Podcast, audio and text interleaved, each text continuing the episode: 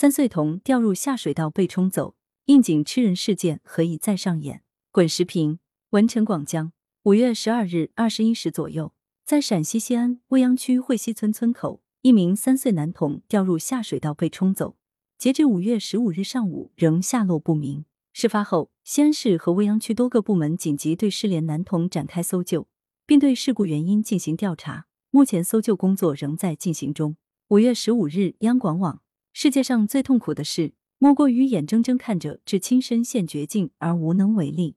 据男童父亲杨先生讲述，儿子是从自己手中溜下去的，路面有个下水道口，没盖盖子，我手和头都已经探进去了，看到孩子坐在那哭，但就是够不着。艰难尝试了几次未果后，眼睁睁看着儿子被冲向远处，直至消失。熏井盖伤人吃人，这样的悲剧一度多发、频发、重发，引发广泛关注。据不完全统计，仅二零一七年至二零一九年，新闻媒体报道的应景吃人、伤人事件就有七十余件。为此，二零二零年三月，最高检联合最高法、公安部出台关于办理涉熏井盖相关刑事案件的指导意见，并制发四号检查建议。协同相关部门共同解决熏井盖的安全隐患，守护脚底下的安全。应该说，近两年来，熏井盖治理取得了长足进展。特别是作为最高检制发的第一份维护公共安全的检查建议，四号检查建议像一颗种子，慢慢生根发芽、开花结果。各地出台的办法、机制、规定如雨后春笋般涌现。比如，山东青岛以城市治理数字化、精细化、智慧化转型为契机。实现了以人找井全覆盖，以井找人全覆盖，有效解决了熏井盖乱象。然而，事实也证明，制度机制再好，一旦落实不到位，管理存在死角盲区，其效果可能等于零。本次事件就很典型。据媒体报道，事发地位于西安国家级遗址保护区内，市政建设无法将其纳入规划管理，这也导致村内道路、排水等设施多由村一级自行建设，基础设施相当薄弱。究竟薄弱到什么程度？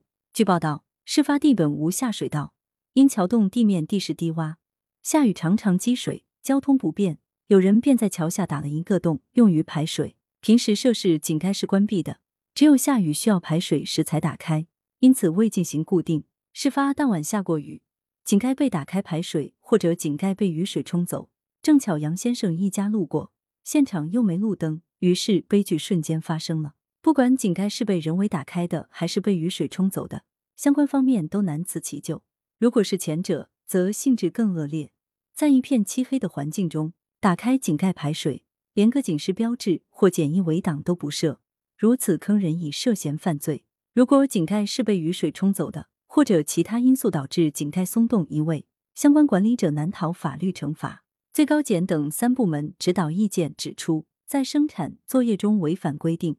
擅自移动熏井盖或者未做好安全防护措施等，发生重大伤亡事故或者造成其他严重后果的，以重大责任事故罪定罪处罚。对熏井盖负有管理职责的其他公司、企业、事业单位的工作人员严重不负责任，导致人员坠井等事故，致人重伤或者死亡，以过失致人重伤罪、过失致人死亡罪定罪处罚。此外，相关管理部门若存在失职渎职行为，也可对其依法追究刑责。小井盖事关脚下安全，别一再用悲剧验证海恩法则了。